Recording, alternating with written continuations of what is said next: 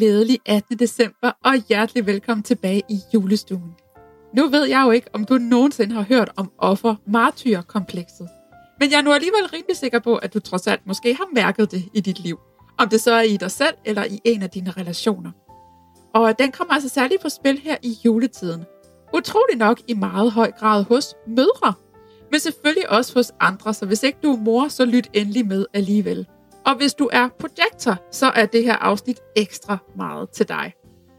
Fordi det handler om en særlig vekselvirkning, der sker inde i os, når vi føler, at vi gør rigtig meget for andre, men ikke føler, at vi får lige så meget igen. Forestil dig et pendul, der svinger fra den ene til den anden side. I den ene side, der er martyren, og i den anden side, der er offeren. Og så svinger vi frem og tilbage mellem de to. Frem og tilbage, og frem og tilbage, og frem og tilbage. Og når vi er martyrer, så er det, vi føler, at vi skal ofre os selv til fordel for andre. Så er det, vi skal overfungere, overgive, overgøre, altså til fordel for andre og tit på bekostning af os selv. Oprindeligt så blev begrebet martyr brugt om en person, der var villig til at dø for at redde andre. Og det lyder jo meget heroisk, men hvis vi lige hiver det ned på hverdagsniveau engang, så er der altså ikke meget heroisk over det. En typisk martyr i hverdagssammenhæng, det er nemlig for eksempel en mor. Sådan en kvinde, der gør alt, hvad hun kan for sin familie, og ofte på bekostning af sig selv og hendes egne behov. Hun kører sig selv rigtig hårdt, overhører hendes egne behov og udmatter sig selv for at gøre andre glade. Hov, var der noget med codependency igen? Hvis ikke du ved, hvad jeg snakker om, så hop nogle afsnit tilbage, der snakker vi nemlig om codependency. Nogle gange så kan man høre martyren sige ting som, jeg gør så meget for andre, og jeg får bare ikke en skid igen. Efter alt det, jeg har gjort for dem, og så byder de mig det her. Det handler om, at man som martyr render rundt og hælder sin energi ud til alle mulige andre, med det resultat, at man føler sig vred, bitter, irriteret og pist på alle, fordi man føler, at de udnytter en og ikke værdsætter en nok. Og altså, helt ærligt, nu render du rundt her, og så gør du bare så meget for andre mennesker, og hvad får du igen? Hvad er takken? En martyr, det er altså en, der igen og igen offrer sig selv for andre, mens hun eller han ignorerer sin egne behov.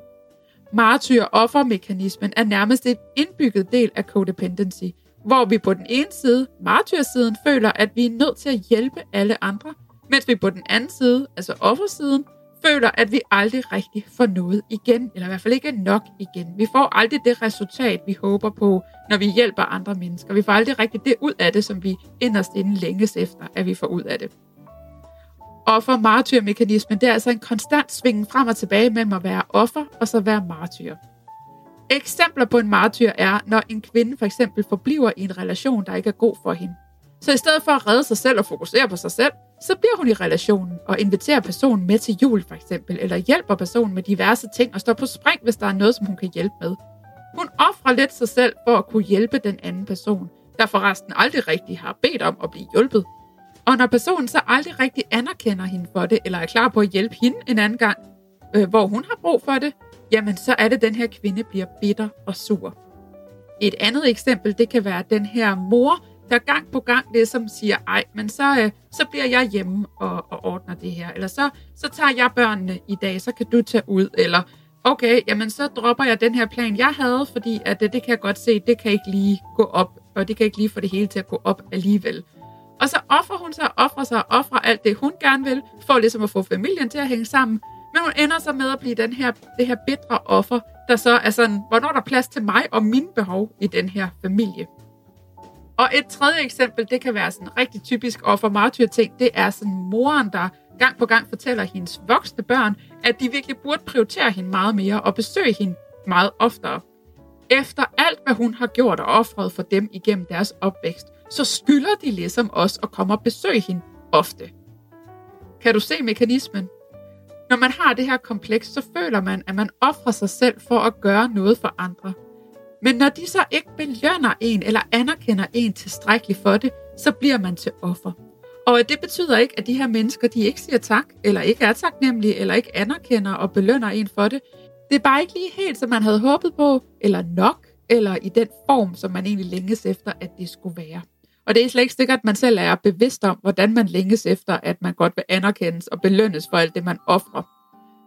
Og når man så ryger over i den her offerdel af det her kompleks, jamen så er det, at man kan finde på at spille på skyldfølelsen eller den dårlige samvittighed. Helt ærligt, jeg gør så meget for dig, og jeg får bare ikke et skid igen. Hvordan fanden kan du være det bekendt? Du kunne da i det mindste sige tak. Men problemet er bare, at du render rundt og gør ting for folk, som de måske aldrig har bedt dig om. Eller at du måske render rundt og, og offrer ting i kulissen for folk, som de slet ikke ved, at du offrer for at kunne hjælpe dem. Og så forventer du, at de skal være der evigt taknemmelige. Ellers så ryger du over i offerdelen, og så synes du, at det hele det er noget så uretfærdigt. Hvis du offrer ting for at kunne hjælpe andre mennesker, og du gerne vil anerkendes for det, jamen så bliver du da også nødt til at fortælle dem, hvad det er, du har offret for at kunne være der for at kunne hjælpe dem. Og det her afsnit, det viser måske meget godt, at der hos mig ikke er så meget plads til at holde fast i de her bullshit-mekanismer. Fordi i virkeligheden, så gavner de os overhovedet ikke. Og hvis du kan mærke, at 2023 skal være året, hvor du virkelig gør op med noget af alt det her bullshit, som du render rundt og udspiller, som bare gør dig ulykkelig gang på gang, og som dræner din energi, jamen så prøv at lytte med på det her tilbud, for så kunne det måske være noget for dig. Hvert år starter tusindvis af mennesker i fitnesscenter i januar måned. Fordi i år skal det være. Nu skal der gøres noget ved det. Nu skal der sundere vaner på bordet, og det er bare så fint alt sammen. Men hvad så med den indre sundhed? Hvad med mental sundhed? Energetisk sundhed? Spirituel sundhed? Min oplevelse er, at det rigtig ofte ender langt nede i rækken, når hverdagen allerede et par uger inde i januar banker på døren og overhaler en så føles det hurtigt ret så uoverskueligt at skulle arbejde på sin indre sundhed. For med et hurtigt blik på de sociale medier, så opdager man hurtigt, at det nærmest altid kræver, at man læser en selvudviklingsbog om ugen, lytter til alverdens podcast, skriver dagbog hver eneste morgen og aften, laver fuldmåne, nymåne og alt muligt andet måneritualer, mediterer, trækker englekort, går i terapi, parterapi, kropsterapi, traumaterapi og hvad man ellers nu skal kalde det terapi – vi skal gå i kvindecirkler til kakaoceremonier og begynde at stoppe klokken 5 om morgenen, mens vi grounder os selv med bare tæer på græsset og en hånd på hjertet i en morgenpraksis, der gerne varer et par timer. Og det er jo kun toppen af isbjerget. Og hey, det er jo ikke for langt ud efter nogle af de her ting. Det er fantastiske redskaber alt sammen. Men jeg forstår godt, hvis du bliver overvældet. Jeg forstår virkelig godt, hvis det kan tage pusten fra dig, og hvis det kan føles noget nær uoverskueligt at finde ud af, hvor i alverden du skal starte, og hvad du skal prioritere. Jeg forstår også godt, hvis du finder dig selv i gang med at slå dig selv lidt oven i hovedet over alt det, du ikke rigtig får gjort. Men helt ærligt, der er bare ikke overskud og energi, og slet ikke at tale om økonomi til det. Jeg forstår. Virkelig. Og jeg dømmer dig ikke. Jeg forstår, for jeg genkender fuldstændig følelserne. Også hvordan de kan svinge rigtig meget alt efter, hvad livet ellers bringer en. Og derfor så har jeg fra mit indre skabt det, der vil have givet mig en følelse af at blive grebet, støttet og guidet på den mest nærende, selvkærlige og ja tak, det gider jeg sgu da godt-agtig måde. For jeg har nemlig skabt det, som bedst kan beskrives som et indre fitnesscenter – Bare uden de der store prostende mænd, der sveder over håndvægtene.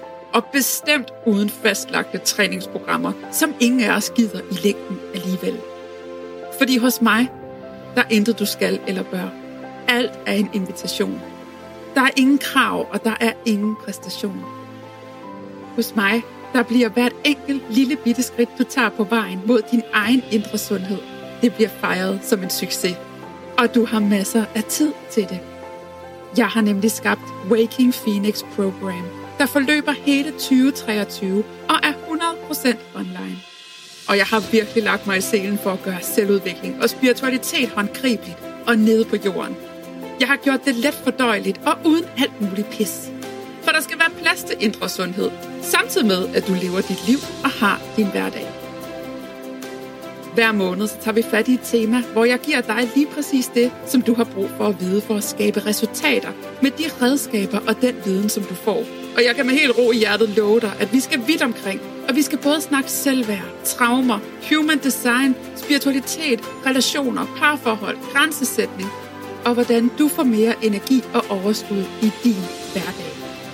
Alt sammen er sat op i totalt overskuelige moduler, der tager dig kærligt og sikkert i hånden og guider dig gennem et år med fokus på din indre sundhed. Og du skal ikke gøre det alene. Fordi sammen med mig og mit team, og så alle de andre kvinder, der går i fitness sammen med dig, så er der altid en, du kan række ud til undervejs. Og ligesindede, som du kan spare med. Og hvis du bare gerne vil køre dit eget show, så skal vi nok lade være med at forstyrre dig. Fordi det her program, det er den ultimative hjælp til selvhjælp. Og så endda til en pris, hvor langt de fleste tænker, Nå, det er sgu da en fin pris. Og som en ekstra lille julegave, så får du dit medlemskab for hele 2023 til en fantastisk skarp pris, hvis du tilmelder dig inden den 24. i 12. Og hvis det kalder, så hop ind og meld dig til. Vi åbner dørene den 30. i 12. med en smuk nytårsceremoni for alle, der ønsker at lukke 2022 på en god måde, og samtidig sætte energien for det nye år. Og hvis ikke det lige er dig med sådan nogle ceremonier, så ses vi bare lige efter nytår. Skal du med? Så hop ind på lunabinder.dk og læs alt, hvad du har brug for at vide, inden du melder dig til. Så skal 2023 være året, hvor det hele ændrer sig. Så ses vi i Waking Phoenix Program. Måske så genkender du den her offer-martyr-mekanisme fra dig selv. Måske så oplevede du den også fra en af dine forældre i din opvækst, og så har du adopteret den derfra og taget den med ind i dit liv nu. Så nu er det dig, der i stedet for din mor, så er det dig, der render rundt og knokler med at få stablet den årlige familiejulefrokost på benene, og står i dagvis og laver mad og planlægger osv., og efterfølgende måske lidt føler, at al den energi var lidt forgæves. Fordi den der anerkendelse eller følelse af kærlighed, eller hvad end det handler om, den kom aldrig rigtig i den mængde, som du havde håbet på. Det bliver altid lidt skuffende. Og faktisk så er der også andre gevinster ved først at lege martyr, og så springe over i offer, så snart man selvfølgelig ikke får den ros og anerkendelse, som man håber på og søger efter. Fordi at spille offer og spille på andres skyldfølelse og dårlig samvittighed, det er nemlig en eminent måde til at forsøge at kontrollere andre, vinde en diskussion på, altså man spiller på følelserne frem for egentlige argumenter. Helt ærligt, jeg gør så meget for dig. Og så er det eminent til at få opmærksomhed, altså vække empatien i andre. Du forstår slet ikke, hvor hårdt det er for mig at skulle stå med alt det her alene for jeres skyld, mens I bare sådan og sådan og sådan. Så hvis du finder dig selv i gang med den her mekanisme, så vil jeg altså invitere dig til lige at trække vejret en gang. Og så spørge dig selv, er der egentlig nogen, der har bedt mig om at gøre alt det her? Altså tage så meget ansvar på mig? Eller er det noget, jeg har følt, at jeg skulle gøre? Eller er det egentlig noget, jeg gør for andre, eller gør det egentlig mest for mig selv? Selvfølgelig så kan andre godt nyde godt af din energi og dit hårde arbejde. Men igen, er, der, er det noget, de har bedt dig om? Og det her med at føle, at nogen de har bedt om det, det kan jo også godt opstå igennem andres forventninger, som man tror, man mærker. Folk forventer, at du gør det her, så derfor må du hellere gøre det. Men så skal du måske spørge dig selv, i hvor høj grad, at andres forventninger til dig skal tage din energi, din tid og dine ressourcer. Og bare fordi, at noget har været sådan længe, så betyder det ikke, at det behøver at blive ved med at være sådan. Så hvis nogen har en forventning om, at det er altid hende, der står for det her, så er det jo ikke ens betydende med, at det skal blive ved med at være sådan. Pas på med at lægge magten over i andre menneskers forventninger, eller de forestillinger, du har om andre menneskers forventninger til dig. Hvis du er i tvivl, så kan du spørge dem om, hvad de egentlig forventer af dig. Og der vil du nok blive overrasket over, at de forventer langt mindre af dig, end du tror, at de gør. Og hvis du har en person i dine relationer, der tager en ordentlig tur på den her pendulgynge i ny og næ, så sørg endelig for at træde tilbage, når den her dårlige samvittighed eller skyldfølelse bliver aktiveret. Du må gerne anerkende deres indsats, men du er ikke forpligtet til det. Og hvis du aldrig har bedt dem om at gøre det, som de alligevel gør for dig og for andre, så er du heller ikke forpligtet til at være overtaknemmelig for dem. Måske så skal de mindes om, at du aldrig har bedt dem om det. Eller også så kan det være, at du måske skal tage initiativ til en snak om, hvordan tingene bliver fordelt i jeres relation, så I bedre kan hjælpe hinanden. Og hvis du er projektor og bøvler rigtig meget med en følelse af bitterhed, så kan du være næsten sikker på, at du tager en ordentlig svingtur i det her offer-martyr-kompleks. Formentlig på daglig basis, for det er virkelig en fælde mange projectors, de falder i. De ender med at gøre og hjælpe og alt muligt rigtig meget for andre mennesker. men aldrig rigtig føle, at de bliver set og anerkendt for det. Så vær opmærksom på, at hvis bitterheden er ved at æde dig op indvendigt, så kan det være, at du lige skal træde et ordentligt skridt ned fra den her gynge et øjeblik og se på, hvor er du egentlig blevet bedt om at hjælpe og bidrage, og hvor gør du det egentlig bare af dig selv. Så det var ordene for i dag. Det her offer-martyr-kompleks, det er virkelig et sted, hvor vi hurtigt kommer til at bruge vores energi forkert. Altså virkelig en energetisk fælde, vi kan falde i, hvor vi dræner os selv unødvendigt. Og hvis du synes, det er spændende, hvordan at du kan prøve at hoppe op af nogle af de her fælder, du måske er faldet i, så vil jeg da invitere dig til at lytte med igen i morgen, for der skal vi lige netop snakke om energetiske fælder, som du virkelig gerne vil undgå her i juletiden. Men indtil da, så er der jo bare at sige tusind tak, fordi du lyttede med, og tak for dig. Jeg håber, vi ses over på Instagram, hvor jeg også deler nogle rigtig gode ting her i løbet af december måned. Så øhm, have det rigtig godt. Vi lyttes ved i morgen. Inden du hopper videre til din dag, så vil jeg bare lige minde dig om, at du kan sende masser af kærlighed og julemagi tilbage til den her podcast ved lige at hoppe over på iTunes og give den 5 stjerner. På den måde så hjælper du flere mennesker til at finde frem til den, og så er det jo bare en mega nice ting at gøre. Og det er det også, hvis du føler for at dele podcasten på for eksempel dine sociale medier. Vi lever i en tid, hvor det er internettet og en algoritme, der bestemmer, hvem der skal få lov til at se hvilke ting på de sociale medier. Men for hver eneste gang, du deler noget, du godt kan lide, eller som giver dig noget, så hjælper du den her algoritme til at forstå, at hey, det her det er mega nice og værdifuldt. Det skal du simpelthen sørge for, at der er flere, der får gavn af. Hver eneste deling gælder, og her der gælder det virkelig, at sharing is caring. Derudover så vil jeg elske at connecte med dig. Du kan finde mig på Instagram på profilen Luna Bindner. Det er også det, jeg hedder over på TikTok, hvis det er mere dit sted at være.